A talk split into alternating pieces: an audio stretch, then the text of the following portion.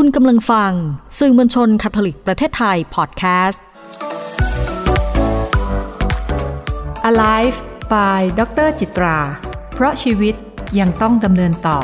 การต่อยอดการเรียนรู้ในแต่ละย่างก้าวของชีวิตจึงเป็นสิ่งสำคัญ เวลาเราสื่อสารค่ะ เราทราบดีแล้วนะคะ ว่าสื่อสารเนี่ยหมายถึงการติดต่อให้ถึงกันถึงกันหมายความว่า ผู้ส่งสารค่ะ กับผู้รับสารนั้นเข้าใจค่ะ ตรงกันหรือใกล้เคียงกันมากที่สุด และทำความเข้าใจกันได้มากที่สุด ดังนั้นแล้วการสื่อสารนั้น อาจจะต้องเรียกว่าถ้าเป็นไปได้ค่ะ ให้เรารับรู้นะ ว่าอีกฝ่ายหนึ่งค่ะ เขารู้ ตรงกับที่เราอยากจะให้เขานะคะ หรือคาดหวังว่าน่าจะโดนใจเขามากที่สุด ในแง่ของการสื่อสารค่ะที่สำคัญโดยเฉพาะในด้านของที่เป็นภาษาพูดนะคะ อยากจะลองชวนให้ผู้ฟังทุกท่านค่ะได้คิดค่ะว่า ณวันนี้ค่ะ ประสิทธิภาพการสื่อสารของเราเป็นอย่างไรค่ะ เรากำลังสื่อสารเวลาเราพูดอะไรออกมาค่ะ เน้นนะคะ ในด้านของการใช้คำพูด เพราะว่าเราเองใช้คำพูดกันอยู่ทุกวันเลย ทุกๆวันที่เราสื่อสารค่ะ แล้วเราก็บอกว่า เอ๊ะเนี่ย ฉันสื่อสารไปแล้วนะ พูดจนปากเปียก ปากแฉะ ก็ยังไม่เข้าใจก็ยังไม่รู้เรื่อง เอ๊ะเนี่ย พูดไปตั้งหลายทีละทำไมเนี่ยยังทำไม่ได้อีก เฮ้ย ไม่อยากจะบ่นเลยนะเนี่ย แต่ก็อดบ่นไม่ได้ อะไรกันพูดแล้วก็เบื่อหน้าหนีอะไรกันพูดแล้วก็ไม่ฟังกันเลย ดังนั้นค่ะอยากชวนคิดก่อนค่ะว่า ที่เป็นแบบนี้เพราะอะไรคะมีข้อคิดข้อคิดหนึ่งนะคะ ที่อยากให้คุณผู้ฟังเองได้ลองพิจารณาค่ะว่า การสื่อสารของเราเราสื่อสารแบบไหนคะเราสื่อสารเพราะสิ่งที่เราสื่อนั้นเราอยากพูด หรือสิ่งที่เราสื่อค่ะ คนอื่นค่ะ เขาอยากได้ยินค่ะ ในด้านการสื่อสารค่ะ สิ่งที่เราอาจจะต้องพิจารณานะคะก็คือ คนอื่นอยากฟังในสิ่งที่เขาอยากได้ยินค่ะ เขาไม่ได้ต้องการฟังนะคะ ในสิ่งที่เราอยากพูดค่ะ เมื่อทบทวนนะคะคำพูดนี้สองครั้งค่ะ กลับมาถามตัวเองเลยค่ะว่า ทุกวันนี้ที่เราพูดอยู่ เรากำลังพูดในสิ่งที่เราอยากพูดใช่หรือไม่คะ เพราะฉะนั้นในหลาย ๆ ครั้งพอเราพูดในสิ่งที่เราอยากพูด เป็นไปได้ไหมคะ มันเลยทำให้เกิดการชวนทะเลาะค่ะ เป็นไปได้ไหมคะ การพูดของเราที่เราอยากพูดค่ะ ก็เลยทำให้เราใส่อารมณ์ค่ะ ใส่สีตีไข่ค่ะ ใส่ความรุนแรงค่ะ ใส่สิ่งที่เรียกว่าเป็นสิ่งที่เราประชดประชันกันนะคะ หรือพูดไปพูดมาแล้วค่ะ ชวนให้เกิดการทะเลาะค่ะ เพราะฝ่ายตรงข้ามไม่ได้อยากได้ยินค่ะ แต่การที่จะสื่อสารถึงกัน และการสื่อสารนั้นเป็นการสื่อสารที่ดีมีประโยชน์ค่ะ ใช้หลักนี้นะคะว่า จงพูดค่ะในสิ่งที่เขาอยากได้ยินค่ะ ไม่ใช่สิ่งที่เราอยากพูดค่ะ แต่สุดท้ายค่ะ เราได้ตามจุดประสงค์ที่เราอยากได้ค่ะ อันนี้เนี่ยคือหลักของการสื่อสารที่น่าสนใจมากนะคะ ถ้าเราพูดในสิ่งที่เขาอยากฟังค่ะ ไม่ใช่สิ่งที่เราอยากพูด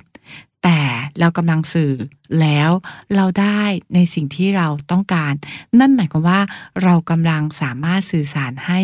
ถึงกันได้ค่ะ เพราะจะเป็นความเข้าใจที่ตรงกัน ยกตัวอย่างง่ายๆนะคะ อาจจะเรียกว่าเป็นตัวอย่างที่คลาสสิกมากๆเลยในบ้านค่ะ บางทีพ่อแม่นะคะ อยากให้ลูกนั้นได้ดีค่ะ ด้วยความรัก แต่สิ่งที่พ่อแม่สื่อสารอาจจะทำโดย เราไม่ได้ตั้งใจค่ะ หรือเราใช้วิธีการสื่อสารคือ ไปตามสิ่งที่เราอยากพูด คาดหวังผลอย่างที่เราอยากคาดหวัง แต่การพูดของเราค่ะ เมื่อลูกฟังแล้วค่ะ แปลความหมาย ผิดความหมายค่ะ สารที่สื่อไปไม่ตรงกันเลย ตัวอย่างเช่นอย่างไรบ้างนะคะ ตัวอย่างก็คือการที่เราบอกว่า ลูก ดูบ้านนู้นสิดูเพื่อน ลูกสิ ดูพี่สาวลูกสิ เขาเรียบร้อยมากเลย ดูเพื่อนคนนั้นสิเขาเก่งมากเลย ดูสิเขาดีมากเลย แล้วดูสิเราอะไรของเราเนี่ย เรียนก็ไม่ได้เรื่องซนไม่ฟัง ดื้อจริงๆเลย สิ่งที่เราต้องการสื่อค่ะ ถ้าเอาเข้าจริง ๆ แล้วจุดประสงค์ของการสื่อคืออะไรคะถ้าเราเข้าใจค่ะ จุดประสงค์ของการสื่อคือ เราอยากให้ลูกของเรามีความกระตือร้น เราอยากให้ลูกเรานั้นนะคะ มีความรับผิดชอบค่ะ เราอยากให้ลูกเรานั้นเรียนเก่งมากขึ้น แต่วิธีการสื่อของเราค่ะ กลับไปที่ความหมายนะคะ ของการสื่อสารที่บอกว่า คนอื่นเขาอยากฟังค่ะ ในสิ่งที่เขาอยากได้ยิน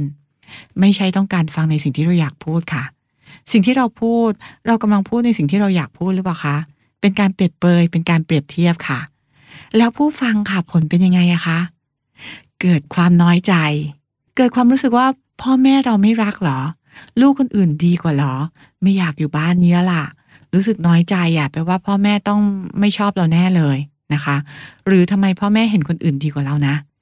เคสนี้เป็นเคสที่คลาสสิกมากที่เกิดขึ้นนะคะ ในชีวิตครอบครัวเลย หรือค่ะ นะคะ ในบางครั้งค่ะของการใช้คำพูดในชีวิตประจำวันค่ะของเราทั่วไปค่ะ ถ้าเราต้องการให้คนคนหนึ่งมาตรงเวลาค่ะ ลองไปอีกอาชีพหนึ่งนะคะ อย่างเช่นคุณครูค่ะ เราอยากให้เด็กมาตรงเวลา เราอยากให้เด็กมีความรับผิดชอบค่ะสิ่งที่เขาอยากได้ยินคืออยากให้ได้ยินว่าเขาเป็นคนที่ทำอะไรได้สำเร็จ เขาเป็นคนมีความรับผิดชอบอ่าวันนี้หนูมา เช้าเลยแต่เช้าเลย ดีจังเลยอะถ้าหนูมาเรียน ได้เช้าแบบนี้ทุกๆวันเนี่ยเนาะจะทำให้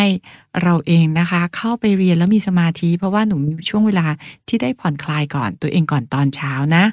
ชีวิตไม่ต้องเร่งรีบ เข้าไปเรียนจะมีสมาธิที่ดีเลยมาโรงเรียนให้เช้านะคะ เราจะได้มีเวลาพัก แล้วก็ได้เตรียมตัวที่จะเข้าห้องเรียน พร้อมเรียนมีสมาธิได้อย่างเต็มที่ ถามว่าประโยคนี้ค่ะ ถ้าเด็กฟังแล้วค่ะ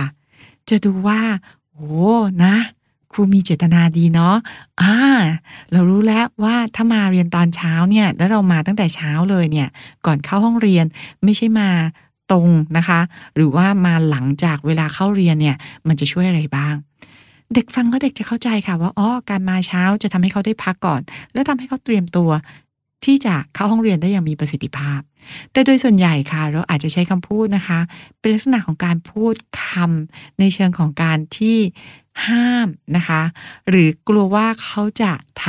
ำในสิ่งที่เราไม่อยากให้ทำเพราะฉะนั้นเราอาจจะใช้เป็นคำพูดประเภทนี้ค่ะ คือ อย่ามาสายนะ มาสายอีกแล้วใช่ไหมเนี่ย